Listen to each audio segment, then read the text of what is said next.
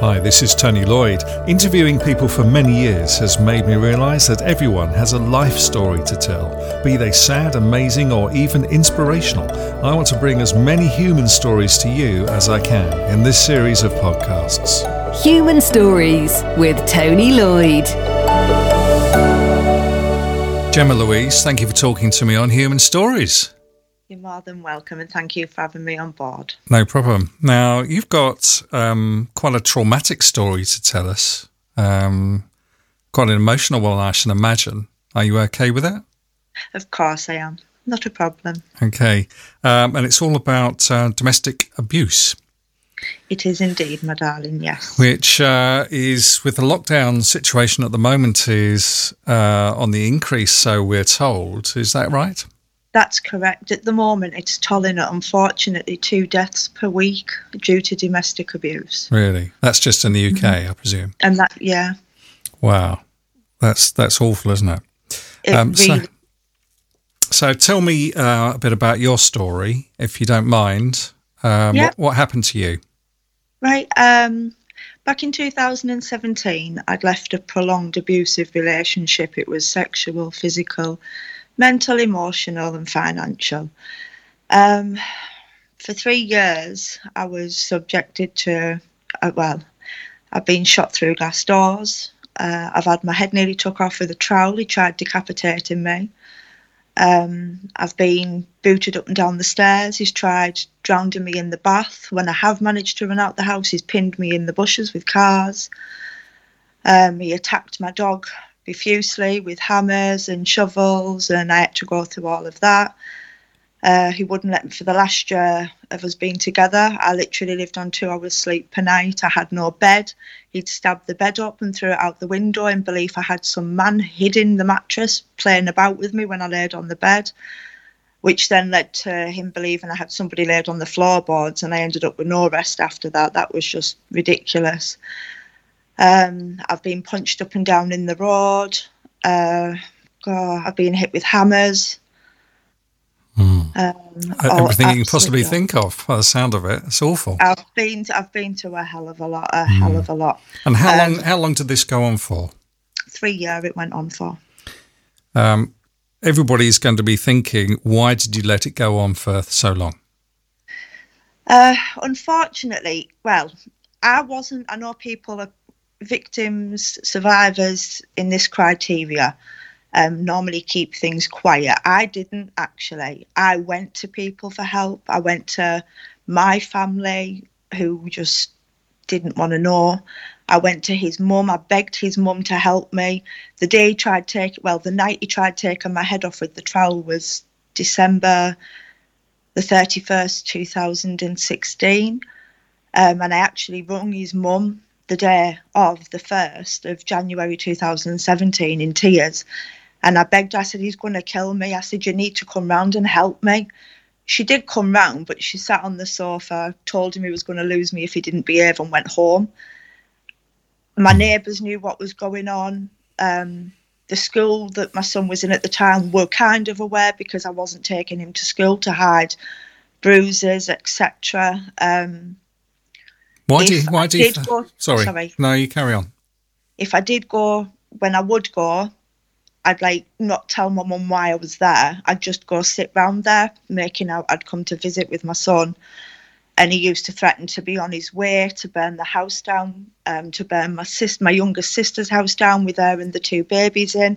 One which had just come out of um, intensive care, he'd been put in a coma because he couldn't breathe um, when he was born, and it was like a six-week process of going through all of that.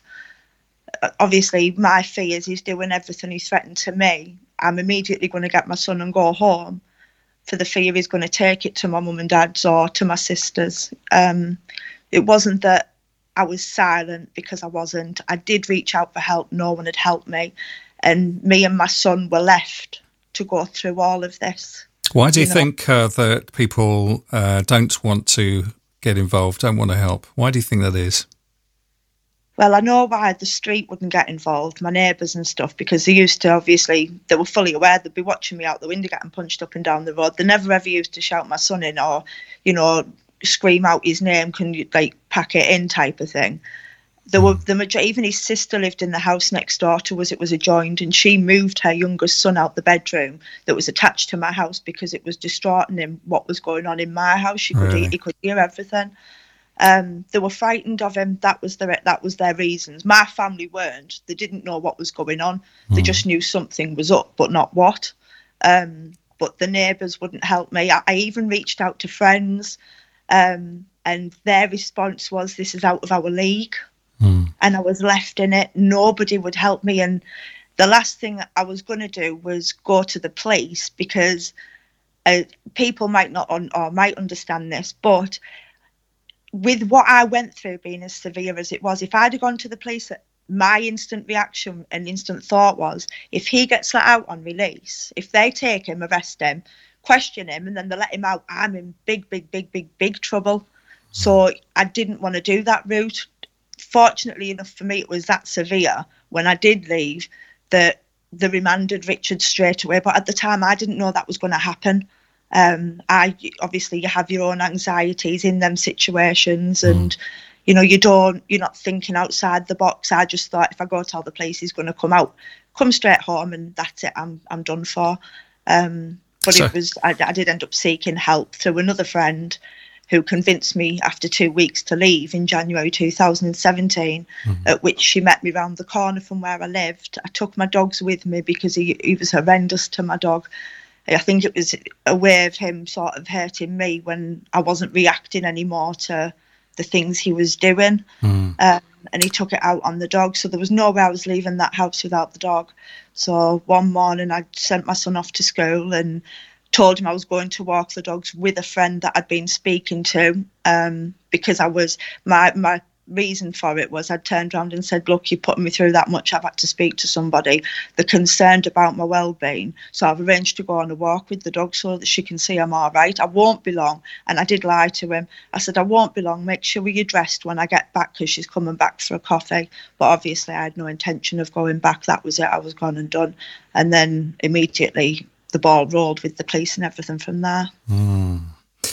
So, uh, trying to understand uh, the situation, obviously a dreadful situation f- for you, but nobody wants to help it, it would seem, because out of fear.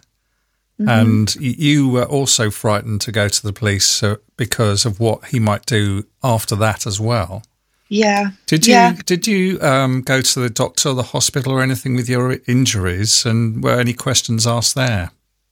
I went once to the hospital. He wouldn't let me go. I mean, when he, you should see my, like some of my like my little fingers and stuff. The you can, I didn't go at the hospital. I wasn't took. Once I did because the doctor sent me in. He'd he'd done something to my rear end, and it was really painful.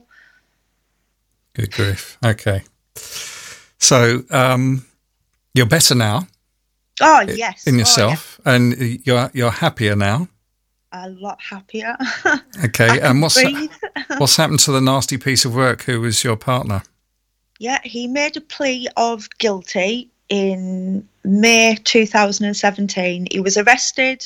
I left January 17th. I think he was arrested January 19th because he went on the run.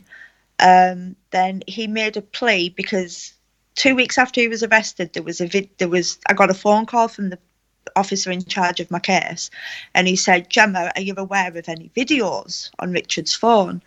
And I said, "No."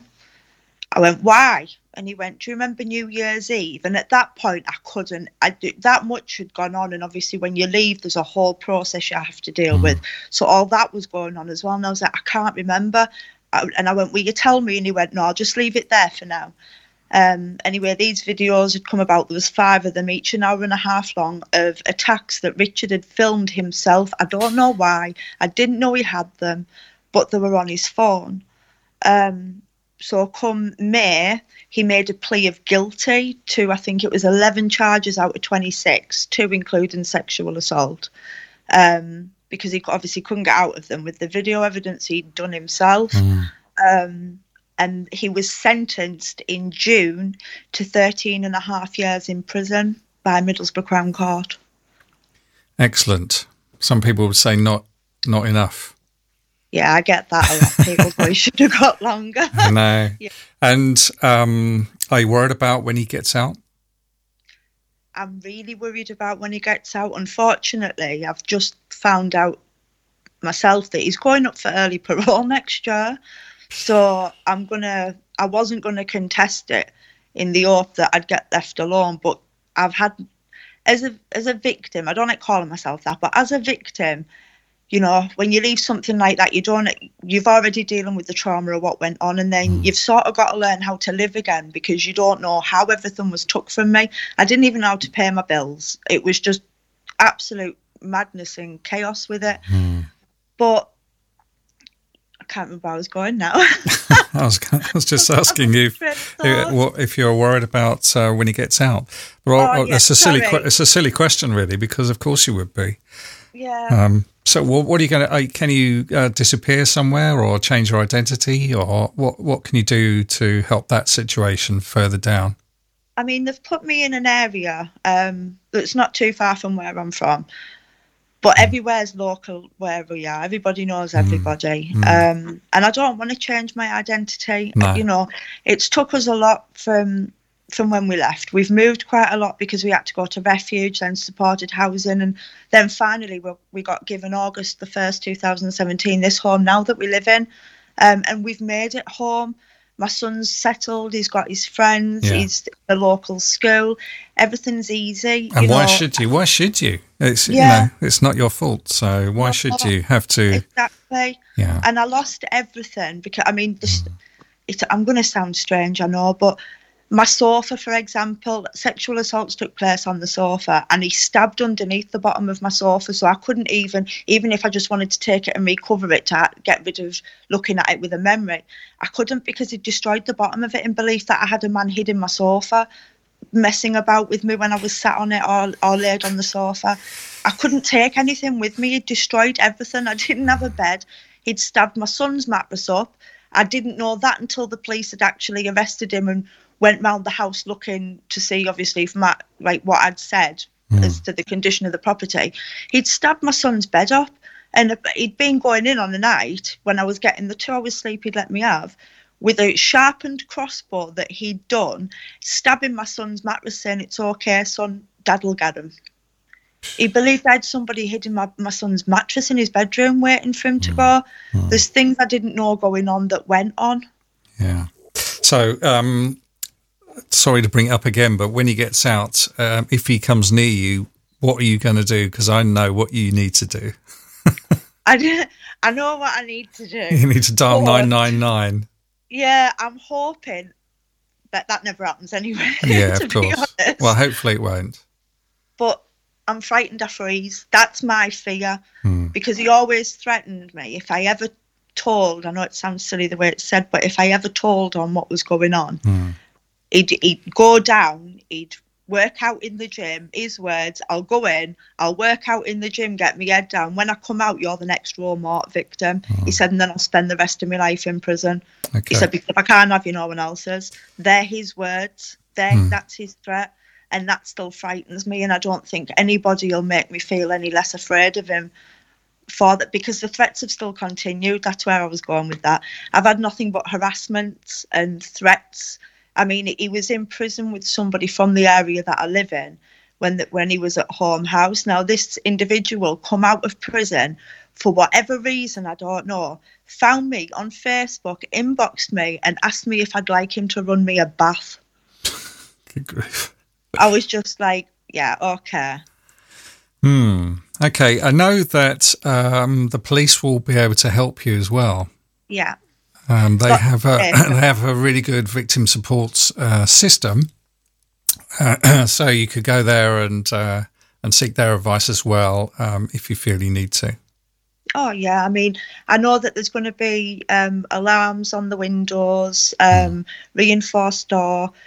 The bedroom they're on about turning into a safe room, putting cameras around the property. There is a lot in place for if he comes out or when he comes out. So they've Um, already, they've already advised you on that, have they? The police. Oh yeah, Mhm. I got Good. advised then. I got advised as soon as that because I immediately went into overdrive in case he didn't even get a sentence. I know he'd Mm-hmm. pled guilty, but I was just expecting a year or two. I wasn't expecting Mm-hmm. the sentence he got, No. and uh, my anxiety was through the roof. And I was quite a pain in the bum to the officer in charge of the case. I won't lie, I don't know how he put up with me. But um, I was like, what about? And he was like, Gemma, there's a process that we can do. This is what we'll do for you, Hmm. either now or when it gets close to him. You're going to be protected. You're going to be fine. That's really good. That's good. Um, so um, that's your story, um, and now you're you've put yourself, you've opened yourself up unbelievably to, to help other people. What had happened was um, when I'd left Richard and I had to go into refuge, um, but refuges don't allow pets. Obviously, I didn't want to get rid of my Dusty. I'd had him since he was six weeks old and he was four at the time, Rottweiler German Shepherd Cross. Um, and I was given a number for a service to give, like to ring to see if they could help me, and it was called the Dogs Trust Freedom Project. At the time, they were only just launching up north. Now, my story hit the media nation, national, uh, national, and nationwide, um, which got a lot of media attention.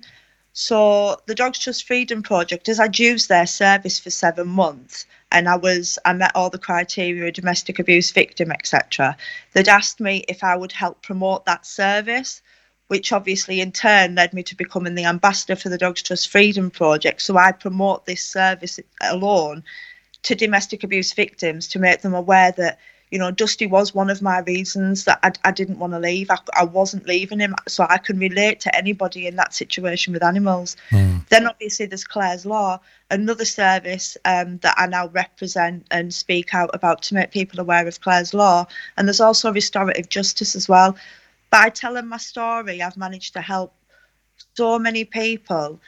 It makes me proud. I know it's bad what I went through, but I'm proud where I've come with it all now and how I'm managing to reach everybody up and down the country. I mean, I've even got support abroad as well, which uh, you know, I absolutely love, and I love all the compliments and you know the support that everybody gives me with what I do and how proud they are of me to have been able to come from that to do what I do now. Mm, because you could have let it destroy you totally. Oh, there was yeah, I yeah, big style, and, and I can see why people tend to lose, victims tend to lose a lot. In you can let your head take over, and if you do, there's oh, it's just it's like a black hole. You just can't. What would you say to people listening to this uh, who are in a similar situation? Hopefully, not as bad as your situation was, um, but in a similar situation. What advice would you give them? I'd probably like to say to them that, you know, life isn't life's hard enough as it is. You know, paying bills, housework, jobs, maybe children. We all have responsibility and we don't we're all worth our weight in gold. We all deserve to smile. Nobody has the right to make anybody feel any less than their own worth.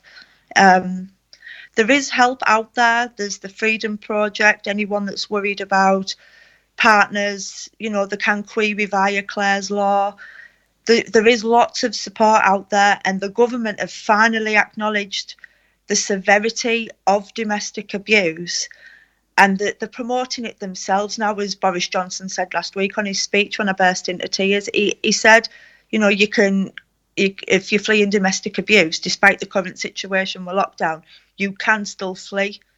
And hmm. that I did sit and cry because I thought three years I've gone on and on and on hmm. about domestic abuse, and you know, finally the government are listening. So it was it was a big achievement. So people, I just want them aware that you know it isn't normal, it isn't right, and you don't have to suffer, nor should you deserve to suffer. You know, it, in children's futures, they they've got to carry these memories with them. Yeah, of course. Um, they can be victims as well, obviously. Yeah. Um, do you, They- did, did you did you love your partner, and because of that, did you put up with it for longer than you should? Um, well, I'll be honest. I I did love him until the last year I've been with him, and I was point blank honest. I don't love you, and I don't want to be with you no more. Um, that did not go down well. That just made it. Even, I think that's why it ended up getting up as bad as it did because I just didn't want him there. I didn't want to. There would. I just stayed out the way of him. I just didn't want to be there.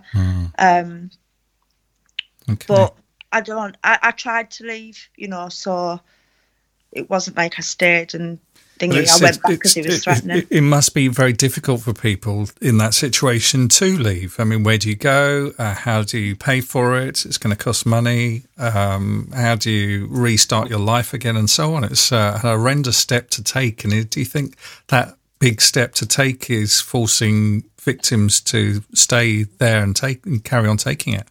Oh, of course, it's a. I mean, it's a daunting position to be in. You don't know what to expect.